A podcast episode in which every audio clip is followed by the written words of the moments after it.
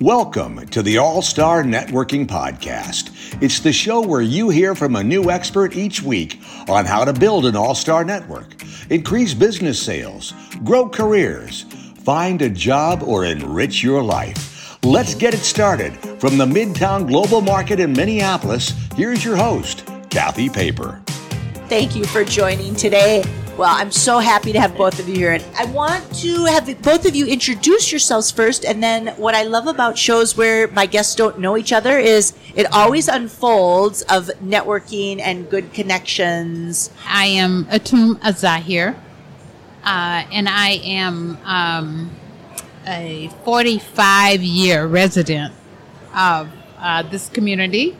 The community, as in South Minneapolis, Midtown Global Market is um, what I think of as someone, some, somewhat of a, a, a touch point for many, many people uh, who come into Minneapolis. Um, but I think that uh, having been here for that many years in this area, I'm very uh, connected to the community residents in the Powderhorn and Phillips Planning District, which is a larger than Phillips neighborhood kind of area, which I think really uh, is more than 70 or 80,000 people when you think about the planning districts and size of them.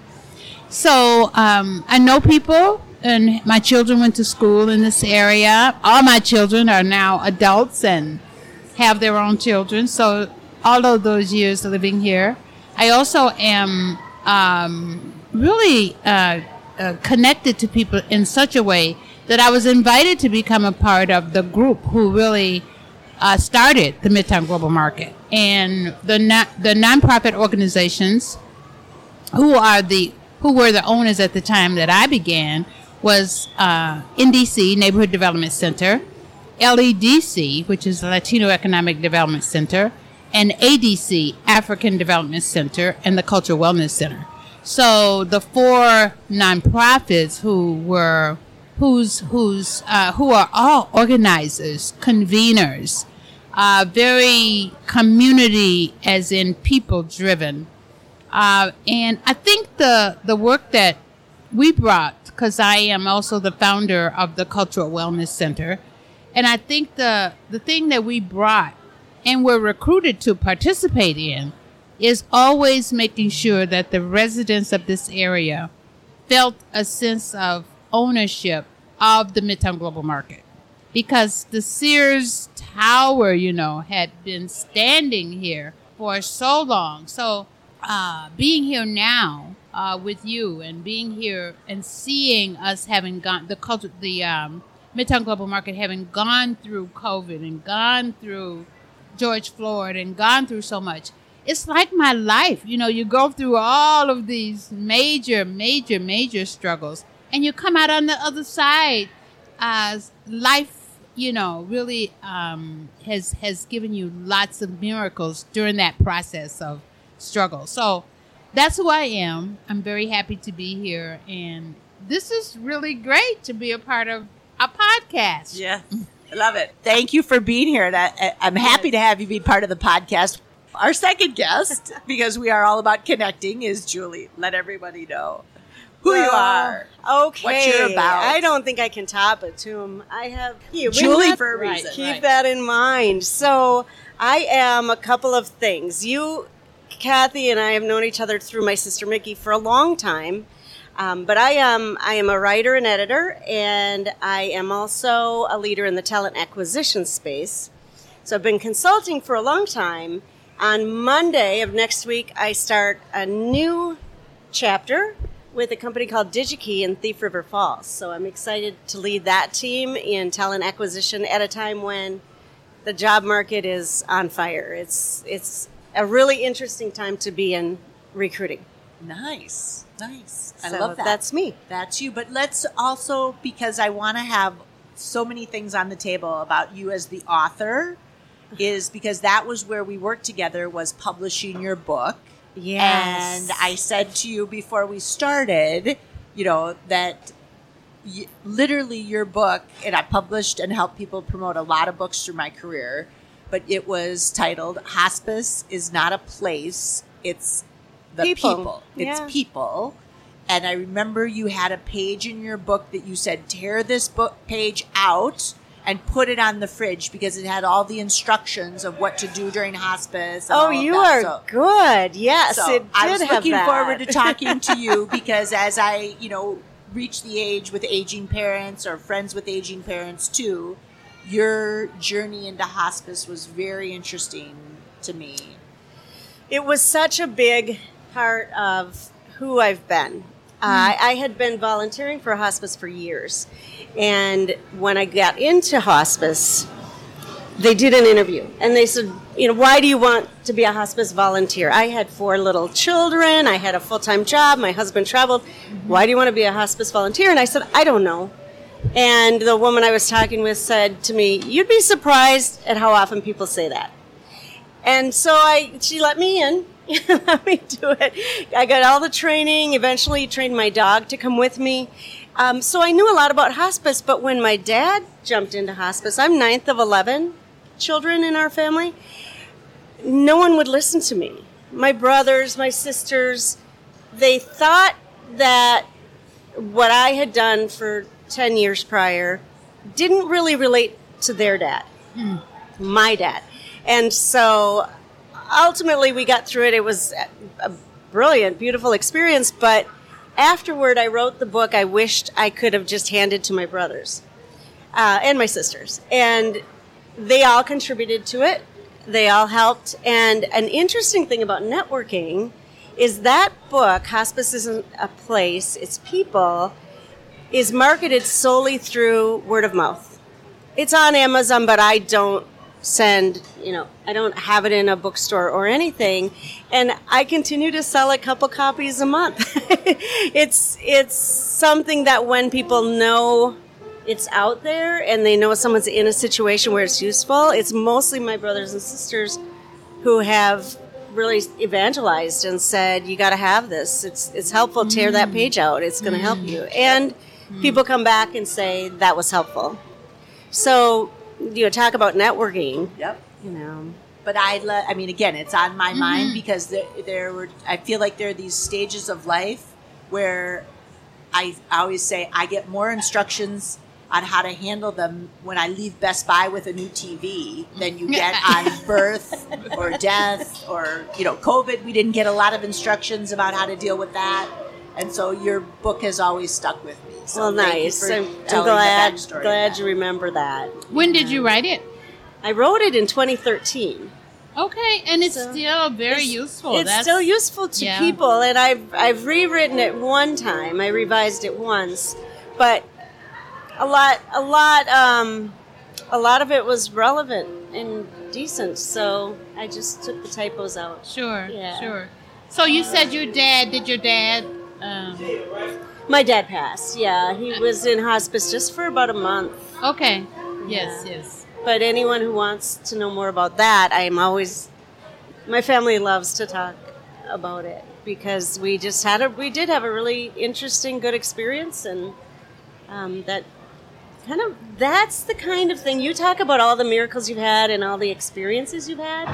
It's interesting how that situation plays into things I've done since. Mm-hmm. Of I, we had to navigate that, and we like Kathy, you with your parents, you have to navigate, and I think it throws different synapses together in your brain to say later, I can handle something else because I got through this.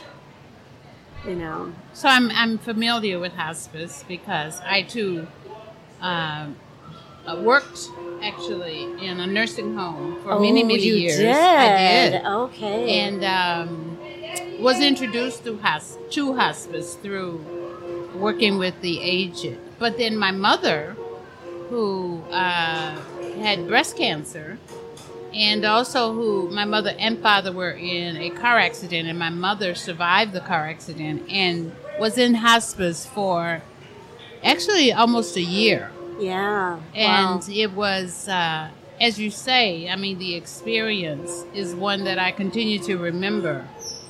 Um, how how did your family uh, deal with the ultimate end.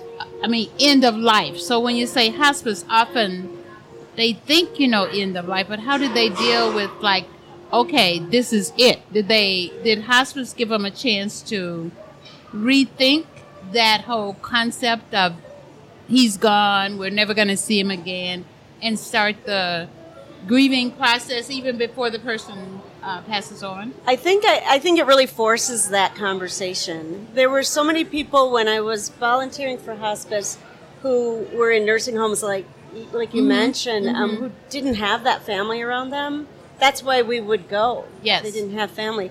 But when it's your own family, and maybe you know with your mom, uh, it forces the conversation around how do we say goodbye, and what what what's unsaid and what isn't. Um, he lived longer than anyone said he would. They said this is his last day, and then the next day was this is his last day, and I I knew from experience maybe it wasn't, but we still behaved as if today was the last day, Yes, and we yes, get five yes. extra days. Yes. pretty soon we're trying to bore him to death you know telling him stories. Yes. poor guy Yes, poor guy. but he um but it introduced so you're sitting in a quiet place with someone who isn't very responsive.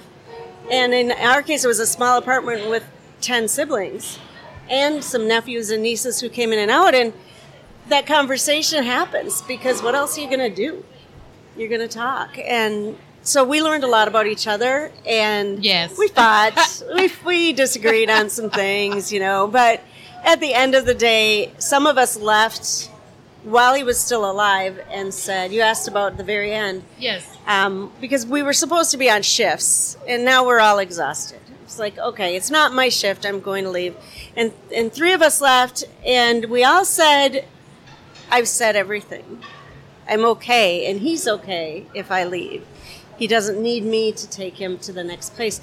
And um, that turned out to be the right decision at the end and the people who needed to see him go were the ones who were there. So, did you have that experience with your mom? Yes. Yes, I did. But I, I was thinking of uh, there were just two children, my myself and my brother. Who's Oh, okay. he's he also transitioned now, but he was um, my brother lived in lived in Milwaukee, and we lived here, so they had to travel, you know, to come. And so when they were here on the weekends or whenever, was their time with my mother. And so you all did it in shifts, and we did it based on where their visitation, you know, how often they could come. And so when he was here, that was, uh, it gave me a chance to take time off. Because, like you, you know, the medical providers said, this is it. And so they often said, They don't know. They I don't know because I want to know when do you say people use the word hospice, and I'm like, sometimes I've heard it, you have five days, and sometimes I've heard it's nine months. So I well, and. I, I actually, uh, this we were, we, it was over a year. But the thing about it is that there, what I learned is that there are other people, because we were over at Fairview. oh, I was with Fairview. Maybe I met your mom. I I, don't mean, know. it was, it was, uh, well, it was 1995. I can tell you exactly I was there, when it was. yeah. And what do you mean so- the other people uh, too? people who also had their relatives, the patients and their families who were also in hospice. oh, So you were in a hospice setting. Yes. Oh, lots of people just do it at home. Yes. Yeah. Yes. Now I think more people probably do it at home than you know than uh, when hospice first started. Lots of people now do it at home. But I think the most important thing was that other families struggled, and my mother has a tendency, even on her deathbed, to connect with people.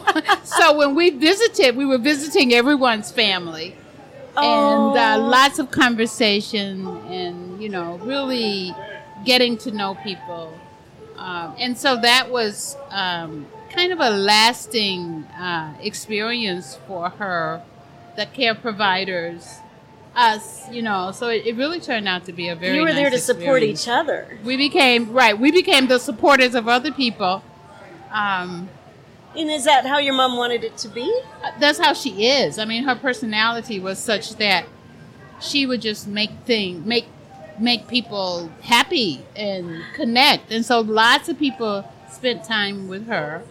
Uh, and then she was a great conversationalist. You know, She was that magnet to other yeah, She people. was under un, under that kind of um, uh, kind of. Uh, I don't. I want the, the the shadow over her that this is the end of her life. It almost was as if she took the time to make that time, whatever amount of time it was going to be, a very good time for.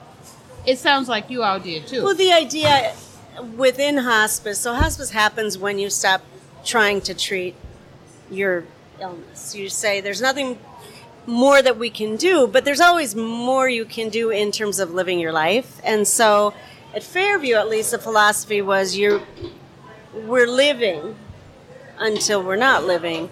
So we would, I would go do scrapbooking with people or take them on walks. I mean, Yes, yes. just because you know you're not going to get better doesn't mean you have to stop being who you are. And your mom, Yes, what a yes. great experience. She got Yeah, to continue yeah. to care for That's people, correct. and that's yeah. that's what she would have wanted to do. And so, yeah, I didn't know we were going to talk about See, and, but today. this is where what you said attuned to, and your mom sounds lovely of the connection. What I think has been fascinating, and why I say I remember your book is, again, at certain stages of your life, more than ever, you want community, and you want. You said your book is all by referral of your siblings, knowing there's that moment when somebody says, mm-hmm. I need and then- something, and then they Yeah. need something. I mean, to me, that's the. Yes, we're talking about this on a networking podcast because all the more places where you network and connect, at least for me, I, Yeah, I yeah, mean, and and maybe I it's a long, too long a segment, Matt, because you went and got a coffee and a couple glasses of water. But I really, I mean, I can't say enough. To me, I think that's where why connection happens. connection was so important at that point in my life with my family um, and connecting about it later now is you know i get excited about it because it's i mean i don't get excited that people are in a hospice situation. That's no fun you know? Um, i don't wish that on anyone but i also did hospice work with children. And that was especially invigorating because they with children you can continue to be treated. You know you don't have to stop taking medications or whatever you're doing. And um, we're just there to make those last days weeks months you know, full. And to help with siblings and things like that. But having a network of people who have either been through it before or you know even hearing your story about someone in you know your mom in the hospice center connecting with other people i just think having that not everybody wants community around them at the end of their lives but if you do it is magical to have someone say i get it i know i've been there i know each time it's different but i get it you know But you know, I can, that. I can. This brings from brings up for me the idea that right now there are so many people who. Um, uh, most recently, I I saw a book by the Surgeon General that's called, I think it's called Togetherness or Getting Together or something Oh, like okay. that. Uh, but the idea is that people are so lonely and so uh, following COVID, uh, but people are very, very lonely.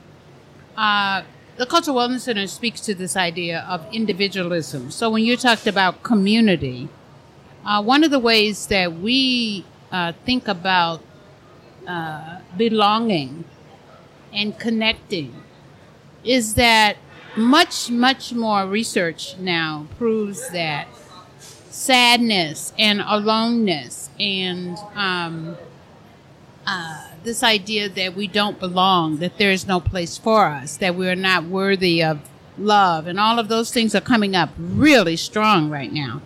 So, hospice is not just about death. I mean, uh, it really is about the idea that the length of life possibly extends beyond the physical presence of a person. So what else is there? There are memories, you know. There are relationships. Oh, there's there are these experiences that if we can uh, cultivate and harvest uh, those experiences, you know, uh, it really does connect to your point about networking. So it isn't about just wanting to have someone around you at the end of life. It is really the fact that our living has to do with living a good life, has to do with, or the search, the research is being done on happiness. And who are who are the people who most who rate the highest on this scale of happiness? It's people who are connected, people who are uh, in close, you know, intimate, long-standing relationships. So, if we can show, uh, if we can in our lives, you know, begin to build and connect and get to know people, and uh, go outside of our kind of comfort zone of being alone, not only would our life be better, but so will our death. So, I mean, that's how I connect this is that um, I think we, uh, I would say back to the Midtown Global Market. I think the market is really uh, a place, talk about a place, a space. It's, it's like not just a physical space. The market is also a place and space that really is about the the kind of uh, connecting that happens from around the world. So people in this area, we have uh, the most diverse. I would say that this part of Phillips and Powderhorn uh, planning districts, not just the neighborhood, have a very very large number of uh, people from around the world. Probably the most, uh, I would say, diverse areas in in Minneapolis in terms of language that are languages that are spoken. Uh, I don't even remember the numbers anymore, but a very large percent of the people speak, you know, three, four, five different languages. In the schools that are right around here, there are many, many languages spoken under one roof in the schools. So I think that networking concept and the connectivity concept and the belonging and all of those things that we're talking about really uh, relational kind of everyone is focusing right now on the the not transactional but relational uh, uh, connecting. Re- connecting with you on a not just uh, transactive uh, level but on a on a Looking soul level on an intimate you know having the capacity to empathize and to so forth so that's how I make the connection between hospice, what we're doing now, the concept of uh, living and dying, happiness, and um, really getting over ourselves. Wow, that you have packed it all in. I like that. We just have to get Wow. over ourselves, you know, and get and get into what other people are living and, and doing. But when you're deeply lonely or alone or isolated, even in a crowd, it's sort of hard to reach out and build that network. And if you're not your you or your mom, I'm a I'm telling you, I'm a shy person. Nobody believes it, but deep down I am. Sometimes it's hard to know, you know, what if I reach out? What might happen back? You know, what might that response? I, I would encourage you to think about what that experience, how that ex, what experience shaped your thoughts about that. Yeah. So This is not therapy either. No, no, no, no, no. But I think know, it's a but I think it's something people need to think about as far as Yeah. networking. Yeah. Yeah. So how did you? So for a shy person, mm-hmm. how have you figured out how to connect? Because as you were talking, I imagine I'm at Midtown Global Market. And I come for lunch, and maybe I'm lonely, and I come by myself, or I'm new to town, and I have my lunch tray, you know. And you can go sit in the common area, and okay, by the way, Atum has waved at seven people, and you have waved at two. So I love this. Yeah. This is where connection and community. It's a is neat place. Yeah. Anyway, so how do you, as the shy person, how do you take that first step? What's your What's your framework? How, how do you help somebody that's listening go? Okay, I want to join. Do you join something? Do you show up? What do you do? I, I think show up is a big deal. I think show up first. yeah, get out in come come to the market, for example. Go get get online if you're on LinkedIn, right? And and show up, ask a question, make a comment, smile at somebody, just do it. And the response so often is positive. You can't you Atum and I didn't know each other but she held the door for me, so I said hi when I came through. It's easy to do that, and I thought, oh, that's a nice person, you know. But I didn't know we'd be we'd get to know each other. That was fun. Um, you don't know the world is you it always works. it out. always works out. but I, I work with a lot of. I'm in recruiting, so I by you know in talent acquisition. So my job is to speak to strangers day in and day out, and get personal information about them, and then use that to help them. So that's mm-hmm. so I have to do it. But what I talk to young people about a lot is people want to help other people you know take your mom for example people want to help other people and so it's okay to ask someone for an idea or an opinion or for help or even just to throw it out there you know show up and say i'd like to know more about what you do.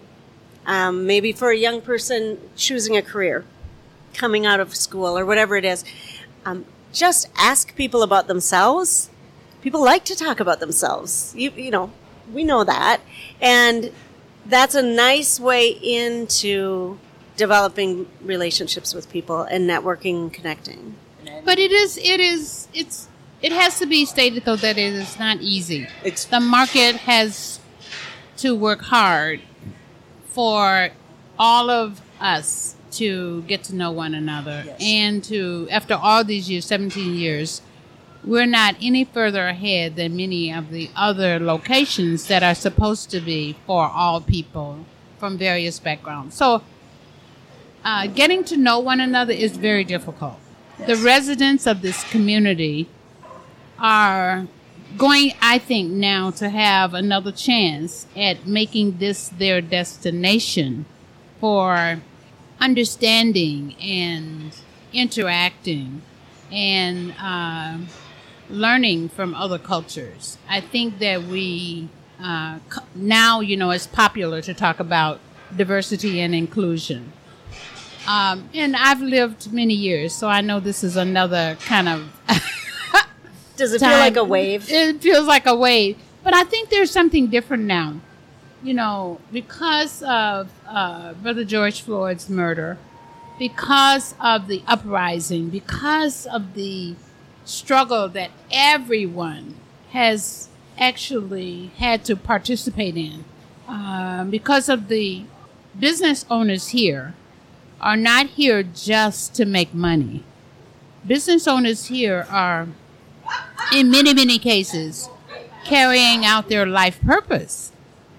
Uh, many of the business owners are bringing their own national, uh, ethnic, and cultural peoplehood into this market, and food is is in many many cases uh, a symbol of, uh, of of who they are uh, and who their family is, you know, and who their people are.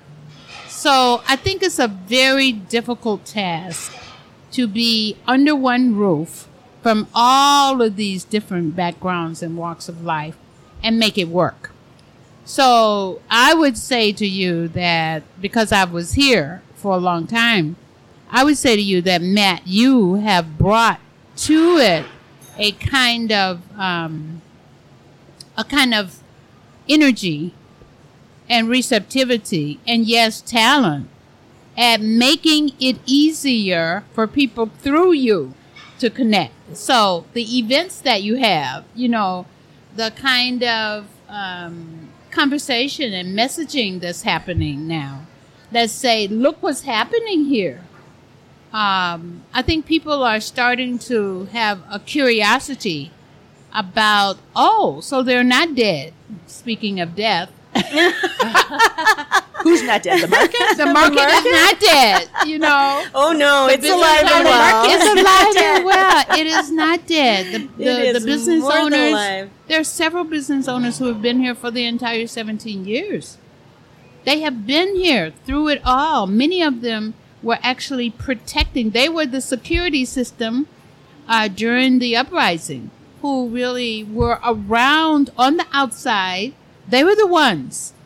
So I think that this this market is once again not a place as in a physical place but it is a space and a place uh, i think theoretical and philosophical place where people can connect or people can come and just sit and watch i mean if you're a shy person you don't have to do anything but you do really have to get out of your house and come and I think being together, we will learn how to make eye contact, you know, and next thing you know, you'll be dancing together. Next thing you know, you'll be eating together. You know what I mean? So I think it's a very, it's a very, very hard job, though. Uh, it's very hard. So I think the years of working to make it last, and now working to uh, see it rise again, uh, it's a lot of work. So I'm very happy to I'm very happy for the for the podcast. We might reach people who would not come here otherwise. Right. We might connect with people who would not know that there are actually um, people here who would receive them openly and warmly and welcomely. And the food is so good. And the food is good. That's and right. the shopping. And the the shopping. events. And the events yes. place. Yes. And the piano playing at the beginning of the show. I is a know. little. We'll see whether Matt can edit that piano playing out. But there is a piano that anyone can play it. and that um, and and that's a pianist who is just learning. Could you Yes, tell I in the could back? tell, yes. I didn't know what to do. Matt was getting his coffee. So, so here's a specific question about the the network and finding time for building a network or making connections. Is how how do you find time to do it? Are you intentional about saying I want to connect with new people each week, or what? What's your lens on your network? To say, here I am. Mm-hmm. You know, and then be yourself in a way that isn't just networking to get something, but more around what can I learn from you and what can you learn from me? How can we help each other and how can we dance? You know, how do we do that?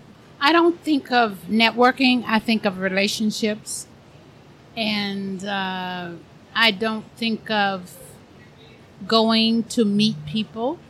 I think you know for the first time, or um, I am very, very um, actively.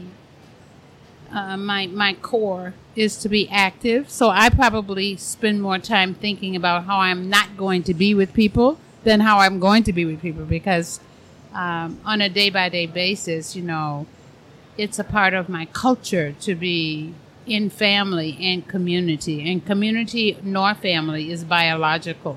We live, you know, uh, we eat together, we do many, many, many things together. So I think I, I really think the market has some of that cultural uh, gathering uh, kind of spirit where where people give and share and uh, so so that's really at the core of for me. So when you said networking i was i was thinking about as i said to you you know kind of what what is networking sounds very quote, quote unquote professionalized. It sounds academic. Uh, it sounds um, like uh, intentional but transactional. So I, I really do think it's about relationships. Um, living is about relationships. Yeah. and so that's that's a, a part of my personality. And it's not just my individual personality but collectively when you have lots of african people in the market i'll bet you the level of interaction goes up 50% immediately or the various other cultural backgrounds you know they they very seldom come in the market alone. Got a family member, a friend. Uh, people come here to meet, to have a safe place, to be collective. You remember that many people have not had not been able to be in group without someone thinking they were about to start a riot or something. So many people are very happy to have a space, a location where they can uh, really be together. Um, I also think that the, the questions around socioeconomic, you know, like uh, do we network just with people who have something? We are going to be together. Like it or like it not. We're not going to be able to sit in our own homes and not connect in the future. It just, it's just not going to happen. So I'm very happy that networking is coming more is becoming more than professionalizing, looking for resources, uh, becoming kind of a who do I know, you know, who do I know that will help me do what I have to do versus who do I know who uh, have the same experiences that I do, who can share with me how they got through this particular period or through this particular issue that I'm struggling with right now. And I think that happens quite a bit here. It does. So I think I think also, uh, to be honest, I think it's a it's a cultural practice that now is going to become uh, the the the supreme way to be, to be with people. Right. But it is. There's something about the connection or Yep. building the building the community, and to that point of the belonging. Um, you know, both Yep. both of you are all stars at building it, and I knew there would be a lot of, of synergy between um, each other. I guess I will. I will say thank you, both of you, so much for being guests today on the All Star Networking Show. One final I think we didn't know where this conversation was going to go today, and sometimes that happens with networking. But it reminds me of a poem by David Whyte, and the two lines that come to mind are "Put down the weight of your aloneness and ease into the conversation." And I think that sums up networking for me. Just come on in and let's see what happens. So thank you. Thanks for including me in your conversation. Mm-hmm. Appreciate it, Kathy. Thank you. Very nice to meet you. It's wonderful. Thank you so much. Thank you for listening to the All Star Networking Podcast with Kathy Paper. To learn more about strategic networking and making impactful connections, visit rockpaperstar.com. Please join us in supporting the Midtown Global Market as a vital community resource that supports small business, cultural diversity, and free or low cost programming. Reach us at friendsofglobalmarket.org.